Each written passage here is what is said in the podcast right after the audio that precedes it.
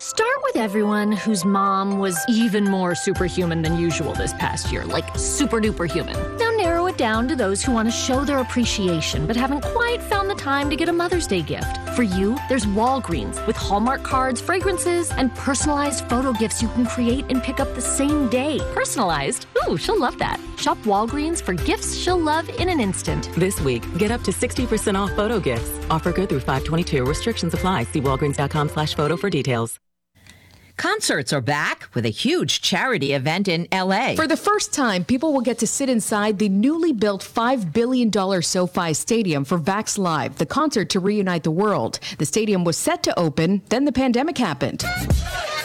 Vax Live will now feature a ton of performances J Lo, the Foo Fighters, J Balvin, and celebrities from Prince Harry and Meghan Markle to President Biden and Vice President Harris. It's all to raise money for Global Citizen, which will help get COVID vaccines to poor countries. Everyone in the stands will be fully vaccinated healthcare and essential workers. Monica Ricks, CBS News. After 80 years, a critical blemish for a classic movie. Don't worry about me. I'm Charles Foster Kane. Rotten Tomatoes has dug up a single negative review of Orson Welles' 1941 masterpiece Citizen Kane. The update leaves Paddington 2 the only movie with a 100% fresh review. Deborah Rodriguez, CBS News. It's all about the nose. It's your air filter, the first line of defense against bacteria and viruses. If too many germs get stuck in your nose, guess what? You get sick. That's why it's so important to keep your nose clean, just like washing your hands. Nasal irrigation gets rid of germs by rinsing the nasal cavity, but neti pots are hard to use and, frankly, kind of gross. Now there's a better way to keep your nose clean and help your body protect itself. It's called Navage Nasal Care. Navage uses powered suction to flush out allergens, mucus, bacteria, and viruses. Millions use Navage for fast, all natural relief from sinus congestion and allergies and to breathe better, sleep deeper, snore less, and feel healthier without drugs. Navage is easy to use, affordable, and comes with an absolute guarantee of satisfaction. You wash your hands and brush your teeth every day. Now it's time to start cleaning your nose with Navage at Navage.com, CVS, Walgreens, Bed Bath, Target, and Rite Aid. Navage, N A V A G E. Clean nose, healthy life. Have you heard of Project Rise? Are you a parent in Athens, Meigs, Perry, or Vinton counties? We provide internships, job shadowing, work study, transition planning, and graduation coaching. All students and parents have free access to these resources. For more information, please find us on Facebook at AMESC Project Rise. There are numerous free events and resources that you need to know about. Act now, Project Rise will help you with your future after high school. Follow us on Facebook at AMESC Project Rise. What in the world is going on now? Find out every weekday at 8 a.m. and 7 p.m. on the World News Roundup from CBS News Radio and on Classic Hits 970 and 97.1 FM WATH.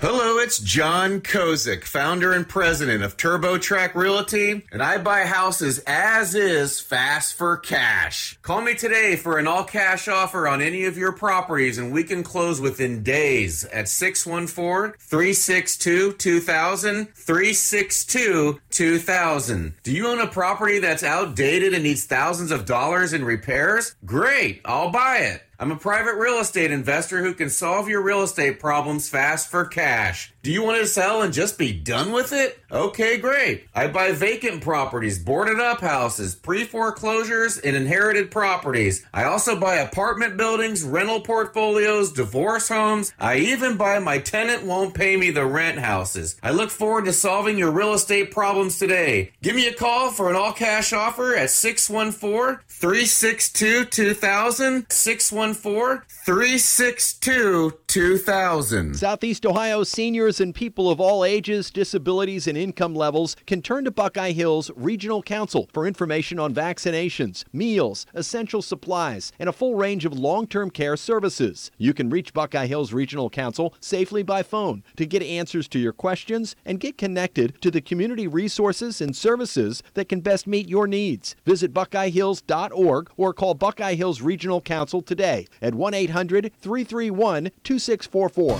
Hey, it's Boots. Our question this week Can you only race on a track? The answer may surprise you. Listen and find out. That's Auto Smarts Friday afternoon at 106 on 970 WATH and 97.1 FM. Wednesday. Corn dogs and regular hot dogs, 99 cents each. Open 10:30 a.m. until 9 p.m. Head on over to Larry's Doghouse at 410 West Union Street in Athens. In our 71st year of service to Southeast Ohio, AM 970 and 97.1 FM. WATH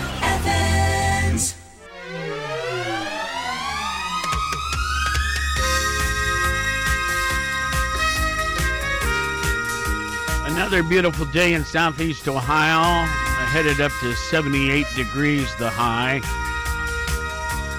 There is mention of rain. And if you talk to the uh, grow, you know, plant people, they say we need it. So let it be, let it be, right? Special edition today, a monthly update from the Athens County Commissioner's Office. Commissioner Lenny Eliason doing the duty today. We'll talk to him in just a moment. We are the party line on 970 and 97.1 WATH. And uh, let's get all my buttons just right here. And uh, Lenny Eliason, good morning. Good morning. Yeah, welcome. Your, your voice is right there. Good. Listen, I, you know this because I called you about an hour ago, but I had this great report all ready to go over with you of different questions and everything, and it, it it's just vanished. The magic of the uh, computers, you know what I mean? I can't find it anywhere. I saved it, I know, because I even printed it once, but I can't find the copy of it at the moment. But anyway, yeah, digital world sometimes makes you crazy. It, it does, it does. But uh, we, we we managed to put something together here, and I appreciate your extra help with that. Listen, um, one of the things I wanted to talk about was there's um, I think I heard the uh, I don't know if it was the governor or somebody else saying there are 900 police departments in the state of Ohio. That just blew me away. 900 different police authorities in the state. And um, so, you know, I, I to wonder what other states have. It's got to be also numbers larger than I would have ever guessed. And we've had so much concern recently about, oh, the George Floyd and consequently the Derek Chauvin thing. And I mean, I really feel bad about all of this. Although I think, well, I, I just wanted to know what, where, where, what's the feeling of you? And I know it's hard for you to speak of your counterparts there, with not counterparts, but uh, your uh, fellow commissioners. But um, um, I'm sure every law enforcement agency has to be reviewing uh, their manners and their actions and what is warranted when and so on. Um, and I'm guessing our sheriff's department is no exception. Uh, that's true. There's an ongoing process, uh, you know, where the sheriff's conducting reviews and training, and uh, you know, I know the city police do it too.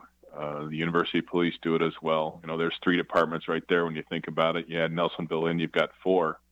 Uh, so right here in our county, then you add in the, the some of the villages, you'll add uh, five or six, uh, you know, individuals into that mix too. So you know, you could have, uh, depending on how they're operating, because right now Chauncey's is not operating. Uh, we may have seven police departments right here in Athens County. Wow. Um, so if they're all fully staffed and operating. Uh, so you can see how those numbers add up pretty quickly. And the biggest problem for uh, the smaller departments is training. Yeah. Uh, you know, you you putting time aside time and money to, uh, for training, especially when you have part-time departments, is very difficult. But I, that's uh, something that we really need to uh, continue to invest in and operate on. And you know, I think Governor DeWine made some common sense statements about you know how you move forward with policing and how policing operations should work while providing protection, and that's something that uh, you know we think about uh, to make sure that you know our interactions. Uh, you know, especially when you look in a university town. Uh, so you've got uh, a lot of younger people that you know alcohol can get involved, and and those situations can get out of control very quickly. So you you know you have to have that thought in your mind and how you're going to respond, what you're going to do, and and you know we've been very lucky here where we haven't had um, any of those outrageous incidents that we've had in other places with caused loss of life. Uh, but you know we've had some situations where uh, you have some questions of, you know, was the force necessary? Was it a, uh, excessive or not? And that's something that is a process that has to get reviewed and, and go through and evaluated. And, you know, we continue to think, as I see these situations on TV and sit in my lens as, you know, an, an, an administrator uh, looking out, uh, seeing a department operating, thinking, you know, that person overreacted uh, they they acted too quickly. You know, they fired their weapon too quickly. Um, you know, that's a judgment that I'm placing outside the situation. Right. And when you're in that situation, it's a whole different scene. When you're uh, you know, adrenaline is pumping, when you're responding, you know, one of the things that uh, people don't understand, and uh, it's always drilled into law enforcement, in the most difficult situation that they're going to run into a lot of times is a domestic situation. Yes. So when domestic violence is involved or uh, disputes among family members, you know, the emotions are high, they're heated, they're intimate, they're close. Uh, those are very difficult for people to, from the outside to come in and, and try and, uh, you know, talk people down and, and, you know, get control of the situation in, in a sensitive manner uh, so that no harm is done to anyone.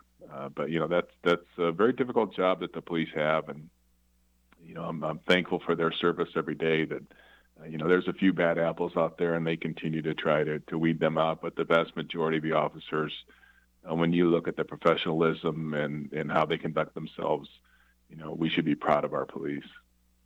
Well, you know, it's you get trained at one point, and then some years may pass before you have another option to be trained, or maybe it doesn't exist at all. Uh, once you have your credentials, um, some of these smaller departments they may not be able to afford to send their folks off to get additional um, input or training. I, I, when I was in the service, I did learn. I was taught to do the knee on the on the um, throat bit, bit. Um, and it was in a very extreme situation. Um, but Golly. Well, one of the things a, when you talk about training, that's one of the things the governor's proposed. A twenty dollar counterfeit that, bill. Yeah, go ahead. I mean, you know, that's bad. He's not supposed to be passing in um, illegal or imposter counter. Uh, um, what do you call money? Um, Counterfeit money. Yeah. But mercy, how did this get so far out of hand? Oh well, you were going to say. Yeah, the the one of the things the governor's proposing uh, that you know needs to be developed is uh, treating police a lot like other licensed professionals. Mm-hmm. You have lawyers and doctors, uh, you know, other uh, psychologists, you know, people that have advanced degrees. They have ongoing education requirements every year. Right. Uh, so one of the things that you know um, he's proposing uh, is that you know we develop a curriculum that each of the um, police officers, you know, the the you know OPOTA is the Ohio Police Officers Training Academy that is responsible for the initial training that all these officers go through.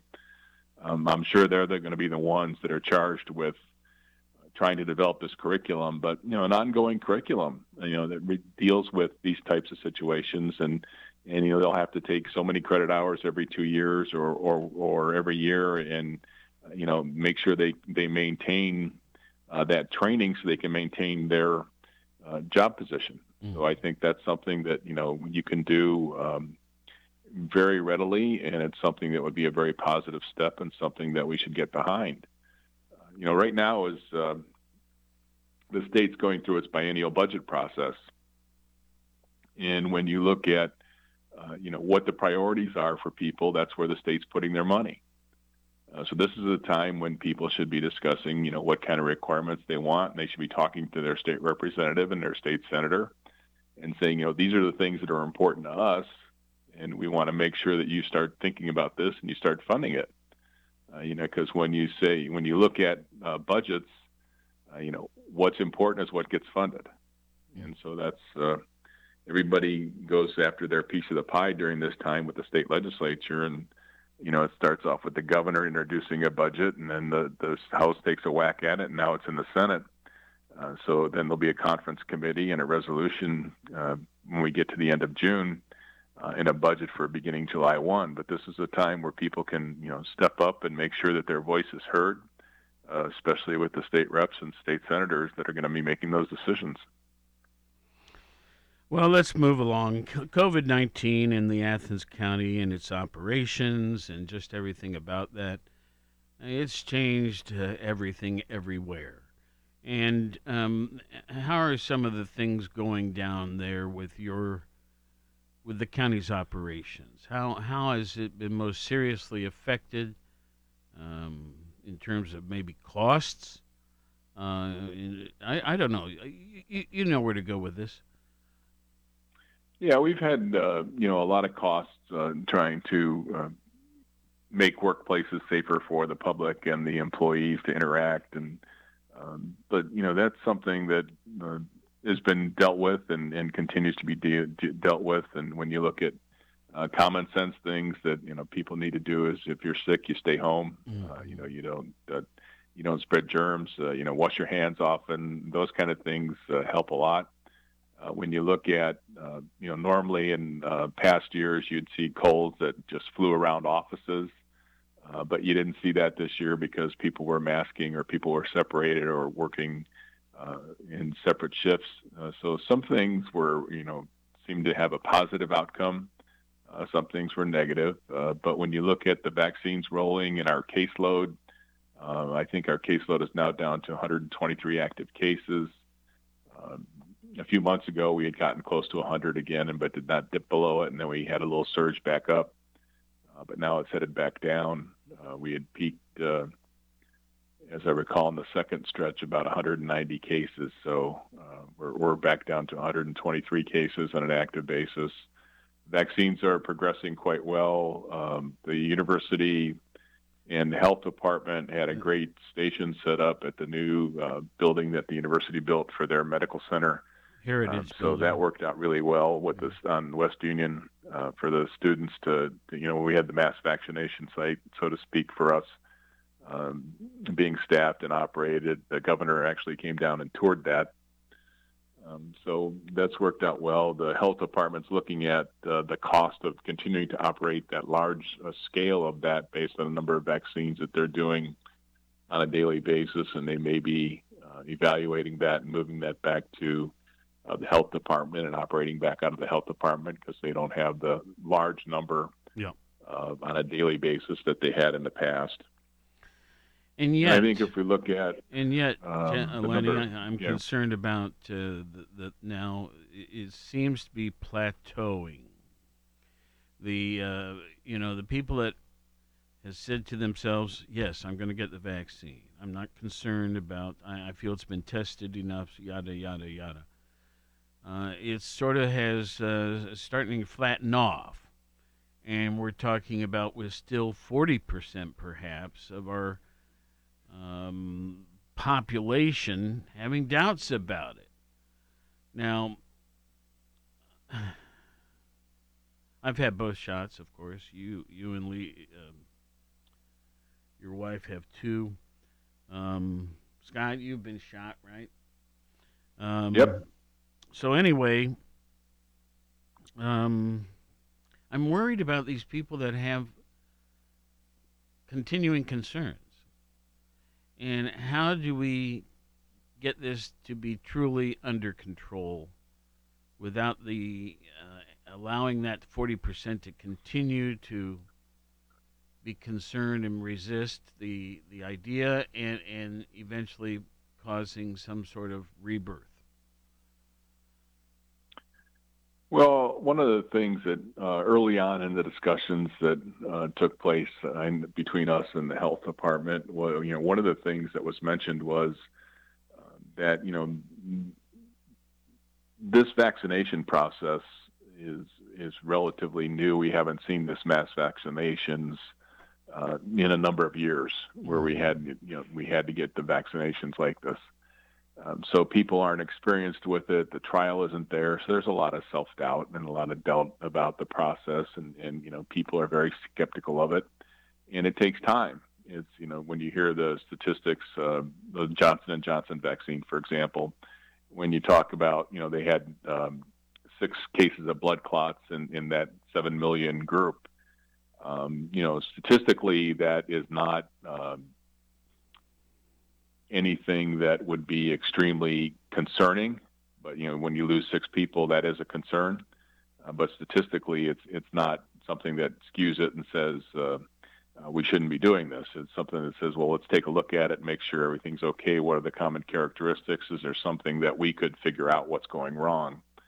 Um, you know, is there something related to the actual vaccine? So but the discussion is that you know this could be an ongoing process for a number of years, and and you heard some of that talk start to come out that uh, you'll probably need an annual booster similar to a flu shot. Right. So one of the discussions we have to have that we're not having yet is how many people don't get the flu shot each year of the eligible population. Uh-huh.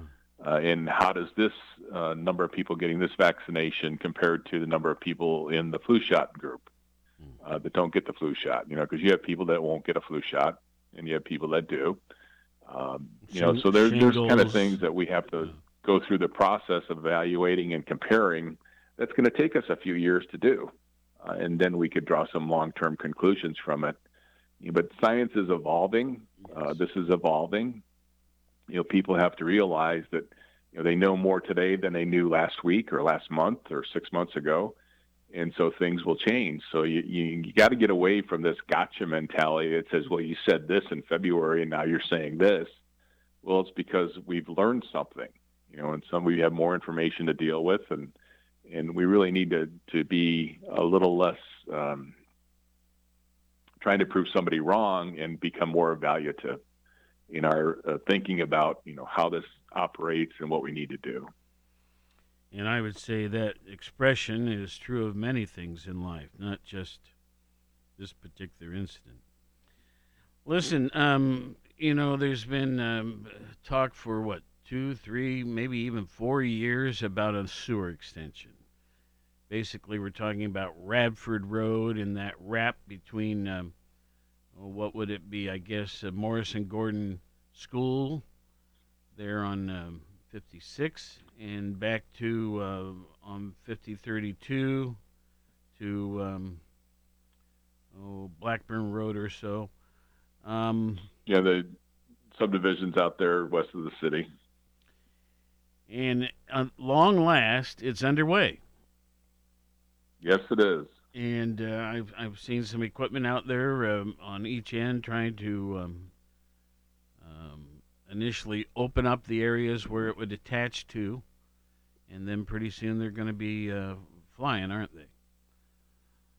Well, dirt is flying. They're digging. Um, we have um, basically the project's broken up into uh, seven phases, and phases one through four are all under contract and operating. Um, two of the contractors on the first four phases are actually working. The other two will begin working in May, so it's actually going to become even more complex mm-hmm. uh, as we go through this process of uh, road closures and where the work is being done, and, and you know diversion around and all those things that run into the process of right. uh, constructing a sewer project. It'll be a Uh, little less we- complicated than Stimson Avenue, I'm sure. Uh, yes, I think it will be. um, but um, it's going to take about the same amount of time, though. It's about, it's a two-year anticipated construction period, so it's going to be quite a while. Uh, but we actually received bids and awarded uh, a contract yesterday for Phase Five. Um, so you know we've got two more to go, and, and we're working on getting the money for that and and uh, getting those out. We hope to get those out uh, sometime in the next year uh, to actually get those under contract and hopefully get them done at the same time the other work is done because those are smaller sections. But the, the vast majority of the project is underway, under construction, and, and, and as we like to say we'll be flushing within two years. well, you know, so um, in just plain English, even though we've heard it before, let's remind ourselves. Why did they think this was a good project? Well, when you look at uh, the concentration of homes in the area and the fact that uh, you know you have septic systems that are um, 50 years plus, uh, you know, 40, 50 years old, uh, those systems start to fail, and uh, you know they become uh, putting sewage in the ditches. And when you have 1,500 individual treatment facilities, when you talk about a septic tank, that's a treatment facility. That's mm-hmm. its own independent little facility uh, the maintenance of that is not always done the same. So when you have a central collection system and a treatment system, uh, you have one one area that does the treatment. So you, when you go from 1,500 to one, uh, you know that that is much better for the environment. It's much better for the area. Uh, it'll help people with their property values and, and sewage treatment and, and you know get rid of some smells you smell in the summer out there when you have bad systems. Um, so uh, it'll provide uh, both environmental and uh, recreational opportunity for people to be outside and, and not have to smell uh, you know things that you don't really want to smell. That's um well anyway, so the anticipated completion of that would be uh, the end of next summer. The end of next summer is what we're looking at. Yeah, we're looking at August and September of next year to to start getting people connected and operating. Let's uh, let's talk about something else. Um, the uh, the census. Um, I was uh, chair of that effort twice. I've not been involved for a few go arounds now. Uh, I don't know if if it happens in the same way when I was involved or not, but after the initial count had been done, we used to have a post meeting with lots of authorities there. And um, one of the stories I'll never forget was like Dean Joel Rudy, Dean of Students. Um, we would say, okay, we counted in this dormitory 284 people. And he would say, we have 286. And then the next one we would say we have 312 here, and it says we'd have 299. In other words, there were some where we were high and some where we were low, but um, which is always a head scratcher. Now, it's even more complicated when you get out into individual homes and things like that, and people's desire to co- cooperate and understand the rules um, is there has there been the post initial count meetings? Have those taken place yet? Uh, I Chris has been involved with that on a daily basis for us. Um, I think that that actually has taken place, but I'm not sure. Um, I'd have to check with Chris to verify. I do know that uh, By Chris, you mean Chris There'll be a period of uh, of adjustment and appeal yeah. uh, for the numbers once they get broken down to the local levels, uh, and that has not happened yet. Okay. Uh, so that that process is still uh, getting ready to happen. You know, right now they're looking at um, when you look at the census, they're looking at the large numbers. Uh, so when you look at the state sizes and and what happens with congressional representation and state representation and what the districts look like for people uh, and who, who they're going to be represented and how they're going to be represented. And you know, when you look at the initial numbers that have come out, you know, Ohio's one of those states that has not grown as much as the other states, so we're going to lose a congressional seat again. Uh, so you know, there has been some speculation that uh, the seat that Stivers has is going to go away and be uh, merged into a couple different uh, districts as they break it down with uh, you know, who's going to be put where uh, there's been some discussion about, you know, there's two reps in, in Hamilton County.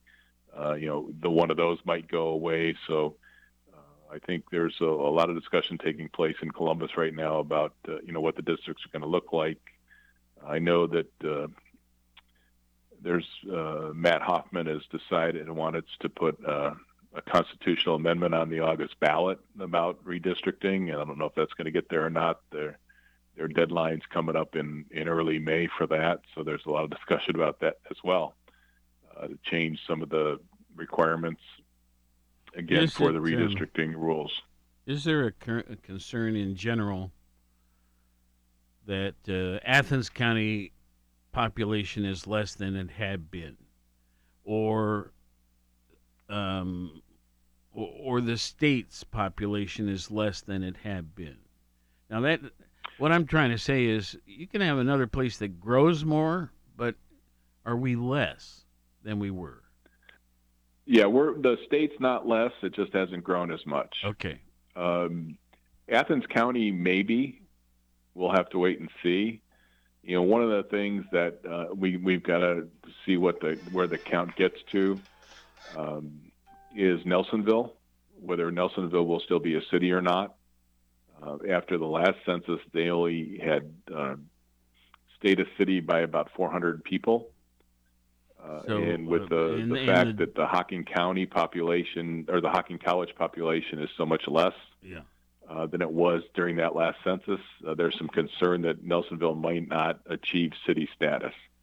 Which is five thousand, right? Correct. Yeah. Um, I just had Betty on the air yesterday. Um, the Betty Young, that is. Um, and I forgot to ask that question, so I wish I had. Um, well, anyway, this um, census thing is always interesting, and it's also something that we generally have to live with for a 10 year period with some minor adjustments. Um, yeah, they they've made some changes on how they do the interim period now. Uh, it used to be that a lot of the federal programs uh, were fixed based on the census, uh, but now they have switched to using. Uh, and the title escapes me exactly, but it's like the American Communities, uh, some kind of database that they update every year. And so what they do is apply some growth trends and, and numbers from that database to the census numbers. So the numbers aren't going to be static from a um, growth standpoint. They won't reduce them um, below that. You know, if the, the projections are there, they won't reduce them. But if their projections are increasing, they'll use those uh, to reallocate federal monies for the increases. Uh, but they, you know, until the next census comes around. So it's, it's become a more complicated process and how the feds allocate money over that time. Uh, but you know, that's something that's ongoing as a result of the census. Is the programs that you know, the distribution of monies that come based on the census. Let's uh, go to a different issue. Uh, broadband. Um, with the last year of school, COVID, uh, Zoom, uh, all this stuff, online learning has been a new phenomena. It was there before, but it just became extremely important that everyone have more access um, to prevent uh, in-person contact and the spread of the COVID. Right now, um, I, I remember talking to uh, Tom Gibbs and some other superintendents, and they said how they had worked hard to get broadband expanded out to different areas in the school district where it was either weak or didn't exist. Um, and in some cases, they, you know, the student might have to drive or parents drive to um, a hot spot, um, like maybe in the middle of Amesville, and um, and they'd sit in the car and take the class. The point is, our our county's broadband.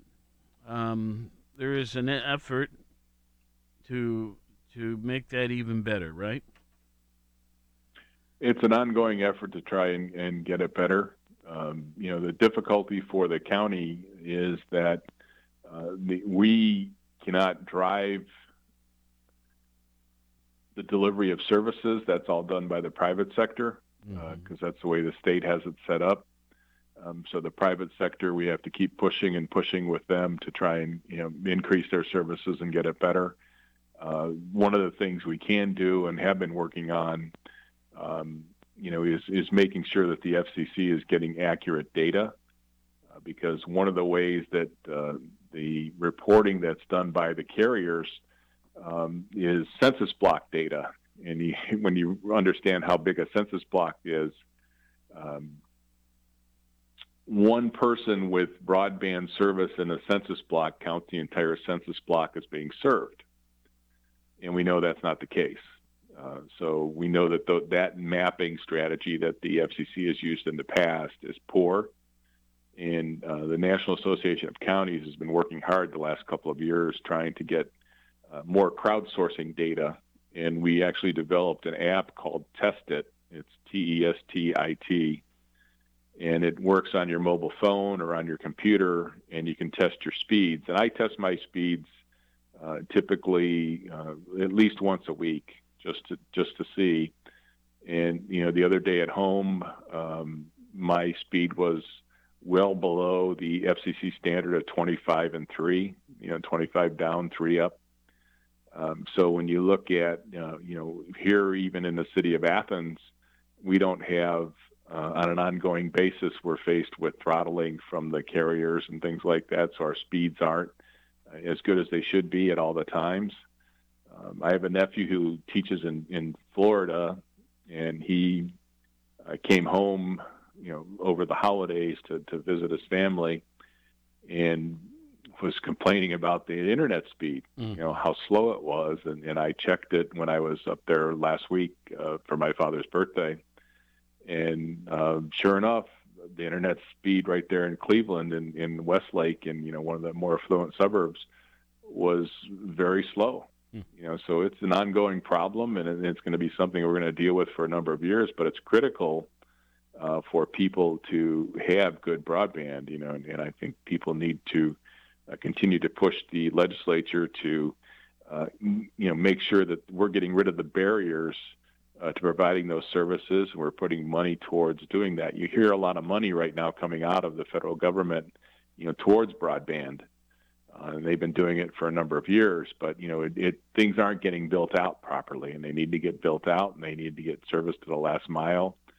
Uh, the Buckeye Hills Regional Council did a study here of southeastern Ohio, in that service area, that eight county service area. Uh, you're talking about eight billion dollars to build out fiber to the home for all the homes in that service area. Well, you take those eight counties and, and, uh, extrapolate that out to 3,000 counties in, in, the United States, mm-hmm. you're talking a lot of money. You know, and that's not something that I, I uh, we say, have, but we can work in in phases. I would say fiber is kind of like the Cadillac, you know, and a, a Chevy would work just great. Um, there's places where we have um, 1972. Um, yeah, there's places where they're driving an Edsel. Yes, I was going to say a Beetle, but anyway, um, I just ran a test here at the station. We have three access points. There's two up front and one in back, and I just did a test here, and I'm 23 down and 10 up. So my you're in good shape. My 23 is just under uh, what they want in terms of download speed. My 10 is mm-hmm. just over what, well, no, it's more than just over on the upload. Um, back in my office, it works great. Uh, at my home, it works great. Um, we, we really just need to, I think, continue to put a little bit of heat on our providers to make sure their systems are at optimum performance. And well, that's just my opinion. Let's let's move no, on. I agree. This, we need to keep working at that because it's going to be a long time before we get that done. But we need to keep at it. Um, one of the points you shot me here this morning was, um, and I'm not sure I know what this is exactly, so I'll let you explain it. Congressional testimony on Economic Development Administration. Yeah, this uh, afternoon um, I'm going to be testifying in front of Congress um, on the Economic Development Administration, and uh, the reauthorization of that. Uh, it's the title that they're hearing is called "Investing in America: The Reauthorization of the Economic Development Administration." So I'll be testifying in front of the Transportation Infrastructure Committee of Congress. Um, this is the third time I've testified in front of a congressional committee on various issues over the years. Uh, but this one has to do with economic development, public buildings, and emergency management. That's the subcommittee I'll be testifying uh, to and talking about the role the Economic Development Administration has played in uh, you know monies they do in rural communities and things they've done uh, here in Athens County, especially um, for uh, their past consideration, and hopefully that Congress will reauthorize the money to keep that coming along. You know, one of the examples um, I'm going to be using in my testimony is the fact that um, there was a 2.2 million dollar EDA investment here in, in uh, the Ohio University School of Leadership and Public Affairs uh, that's been used to accelerate our transition from a coal economy uh, to this new initiative called RISE, which is Resiliency Initiative for Southeastern Eastern Ohio, which is helping um, move communities away that have been dependent on coal and fossil fuels to a newer economy. Uh, trying to look at you know what's going to happen with communications, job creation, economic growth, diversification. Of course, broadband is, is a big part of that. Uh, the entrepreneurial economy that takes place here, the recreational economy, uh, all the things that are happening and, and how we can use that uh, to continue to uh, bring the parts of Appalachia that is lag, lag behind uh, the other parts of the country, you know, help them catch up. Mm. Well, I hope your so the, uh, experience with uh, testifying before a congressional committee is better than mine. I well, this is going to be different because it's going to be done virtually. oh, okay. Well, that you is know, I, I've been in Washington in, in person, but this is going to be a real unique experience because we're doing it virtually. Uh, it's a Zoom linked meeting, and uh, I had to do a run through yesterday with uh, their staffers to make sure I, I, did everything according to their protocol. Sure, so sure. it's going to be kind of a unique experience, but uh, you know, it's something that we do continue to do to try and make sure that you know, we bring our share of monies back to Southeast Ohio. Just, just to um, point out what the topic was I had to discuss, and that was whether we had gotten all the POWs out of Vietnam. And that was an area that I was somewhat responsible for. So mm-hmm. after the war was over, so it was a very touchy, touchy thing.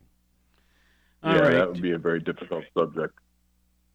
Let's see here. Um, you said another thing that you brought out that I'm not sure I was completely familiar with says a proposed bill in the Ohio House on use of sales tax in additional amount. What's that one about? Yeah, this is a new uh, proposal that's come up that allows um, counties to uh, levy an additional sales tax beyond their current one and a half percent authority that they have. Um, right now, we're only allowed to level a sales tax up to one and a half percent for local use, and you know there's certain purposes that that's evolved for. Uh, there is an additional authority to have up to a half percent for regional transit on a local level, and now they've decided to um, bring this proposal forward to allow counties uh, to levy a sales tax of up to another half percent for the funding of the operation of jails. Uh, one of the things that the state has done over the years uh, has provided capital money for jails. They're doing that again in the budget um, to provide uh, capital monies um, for uh, local jails. You know, we're, we're required to house misdemeanants. Um, you know, felons end up in the state prison, except for fourth and fifth degree felons. One, twos, and threes end up in the state prison system. We house the fourth and fifth degrees and the misdemeanors in county jails. Uh, but one of the things that we've we've argued with uh, our legislature with for years is you give us capital money, but you don't give us operating money, and you expect us to keep operating these jails, um, you know, with the, the revenues we have, and it's just not feasible. So uh, this was a proposal that's that surfaced and, and you know being talked about and, and, getting ready to have some hearings uh, about that authority. Uh, it's something that I think would be helpful for a lot of counties. I don't see us uh, needing that here in Athens County. Um, we've been very lucky with the regional jail as far as the operations of it, and uh, you know, made some changes in the operation over the past half a dozen years uh, to try and save as much money as possible. But uh, you know, one of the things that I always caution people on is uh, if you build a bigger jail, you will fill it. And you may not have uh, money to operate it, uh, but is that really where the best place to be spending the money uh, you should be spending? Uh, you know, we really should be investing in early childhood education, schools, jobs, broadband, the things that get people into productive lives. so, but that's something that I think is important for people to, again, uh, this is the time to pay attention to what's going on at the state level if you're not, um, because these are the decisions that are being made that are going to be impactful uh, for the next few years in your lives. Let me uh, ask. I wanted to bring that up for people to be aware of it. Let me ask a really dumb question. It's dumb on my part that I don't know the answer already. So, um, with people being restricted in COVID and all of that, and being encouraged to stay at home and not go out shopping and stuff like that. Uh, I, I, I feel certain there's been a huge increase in online shopping. Now, if you buy something from, oh, let's just say Google or some place that's um, elsewhere, um, the sales tax that is normally generated if you bought it locally um, I guess some companies pay it and some don't. What What do you know about that? Yeah. Well, the uh, that's something that we've been working on for a number of years is to make sure that uh, the sales tax gets back uh, to the place it's supposed to get back to. Uh, one of the places that when you um, Amazon has been the the biggest one that people talk about. Yeah, I said Google. And, I meant Amazon. Go ahead. Amazon uh, Amazon remits sales tax back to uh, the state, and it gets back down to the local level where it should, um, based on you know bills that have been passed in Congress for products they sell, but not for products that the third parties sell. So if you have a third party seller that's selling on Amazon, uh, they're the ones who become responsible for that. So Amazon's kind of a mixed bag as far as whether they remit the sales tax or not but the law had said that unless you have a nexus in the state, a nexus meaning a physical location in the state, you're not required to remit the sales tax. Hmm. So uh, there's been an ongoing effort by counties over a number of years uh, to get the, the, you know the law written so that um, sales tax would be re- remitted properly. Uh, the the thing is is that you as the individual are the one who's responsible for paying the sales tax not the vendor. So that's where it gets a little tricky uh, because that's you're you're trying to make a vendor accountable, and that's how the court had decided. Unless they had a nexus, they weren't accountable. Uh, but some people like uh, vacation rental by owners and um, Airbnb, you know, there, there's a, a, a tax that you know should be remitted back. So uh, one of the problems we have is, you know, how do we know it's actually being accurately um, remitted? Uh, you know, when, when you talk about the collection, because we don't have any local ability to go in and look at their books. So uh, that's another problem that you look at that. So there's a, there's a lot of issues that have to get related to tax uh, when collections and uh, distribution. But I think the progress we've made over the past few years have really helped. Uh, one of the things that we were afraid of early on in the pandemic was that we would have a big hit in our sales tax, and we have not. Uh, you know, our sales tax has held uh, pretty steady. Uh, not as big a growth as we've seen in other years, but it's it hasn't been the decline that we originally forecasted. So we've been fairly lucky uh, when it comes to you know how our sales tax is collected and and what's been happening. So. Uh, sales tax is a, a, very complicated issue, but the, the bottom line is on your sales tax return, when you file your state of Ohio return, uh, in a line there is there's a um, purchases you made out of state or online, uh, and make sure you paid your sales tax. because as an individual sales tax per, um, resident, you you're responsible for the sales tax. Uh, it's called sales and use tax. We always shorten it to sales tax. Uh, but the way the law officially reads is that it's uh, if you buy products and you don't pay the sales tax, you are required to pay the sales tax to the state. So uh, people should be aware of that and, and should be um, following up when they file their taxes. There's a project that's received a good bit of publicity lately, although I have not been following it very closely. But I'm excited to see it come about. It's called Bailey's Trail. Um, obviously, a big change in topic here. Um, put it in perspective from your point of view.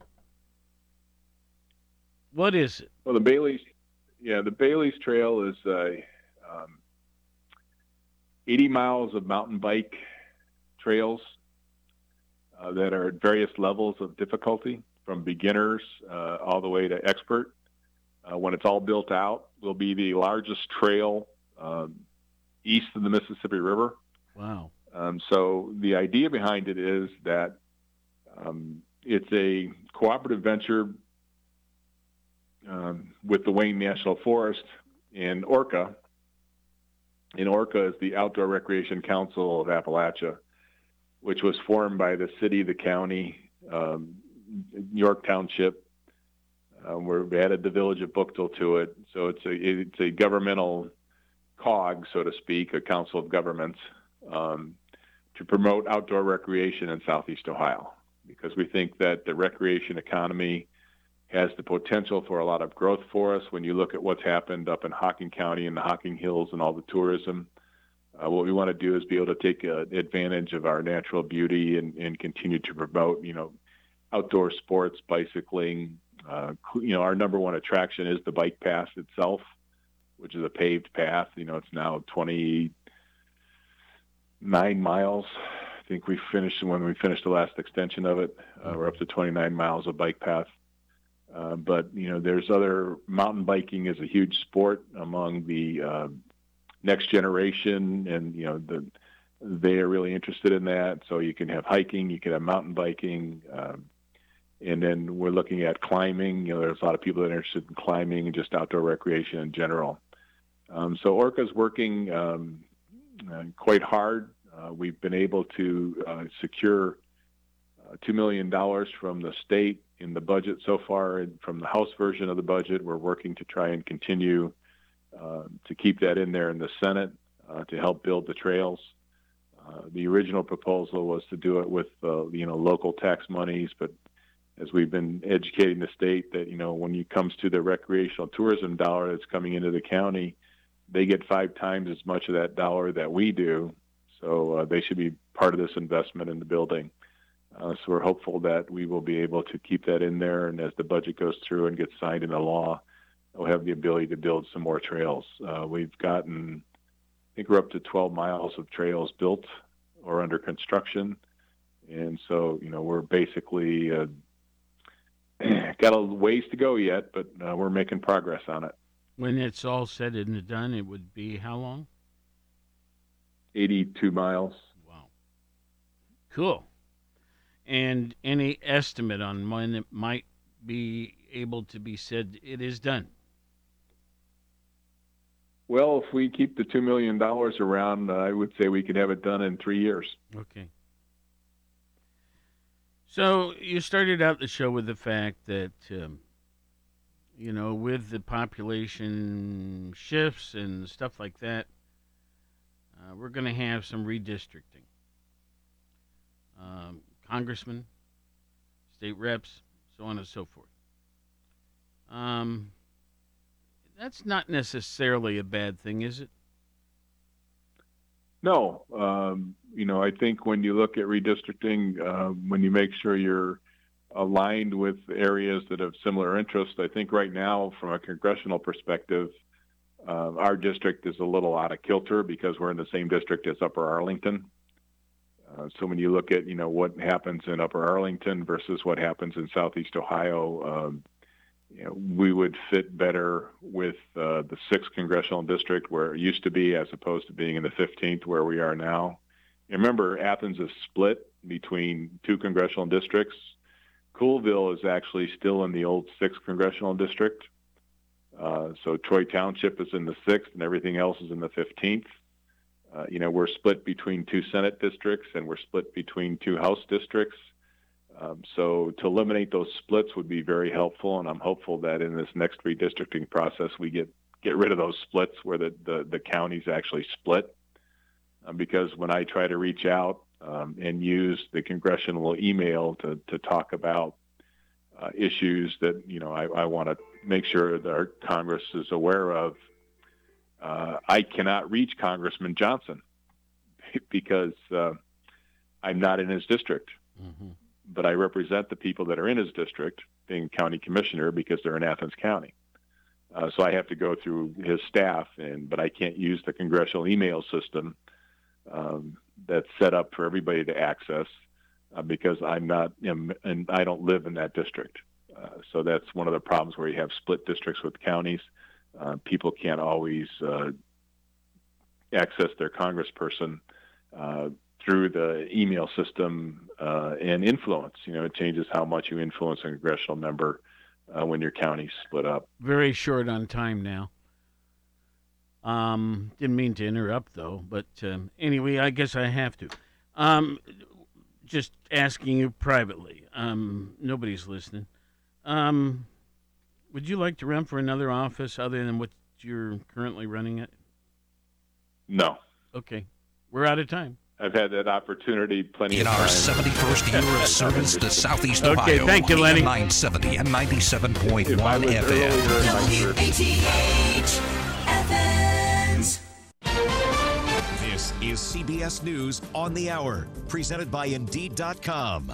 I'm Deborah Rodriguez. In 11 hours from now, good evening, my fellow Americans. President Biden will mark his first 100 days in office with a maiden speech to a joint session of Congress. In addition to pitching his American jobs plan, the president will lay out a vision of what White House aides have called human infrastructure. This is a really bold proposal, the American Families Plan. Press Secretary Jen Psaki says the $1.8 trillion package would fund universal preschool two years of community college, paid family leave, child care subsidies, and permanent child tax credits. These are things the American people need, they want, they deserve. The president would pay for the programs by raising taxes on the wealthiest, something polls show the public also wants. Stephen Portnoy, CBS News. New study from the UK finds quick benefits after just one of two dose Pfizer and Moderna COVID vaccines. Dr. Peter Openshaw says it reduces the risk of household transmission by as much as half. It shows that the immune system is doing something a lot more than we were expecting of it. The CDC is predicting a likely decrease in new cases in the U.S. over the next four weeks, but in India, Workers are busy laying bricks to expand roadside crematoriums to handle all the bodies piling up from the skyrocketing number of new COVID deaths there. Ambulances,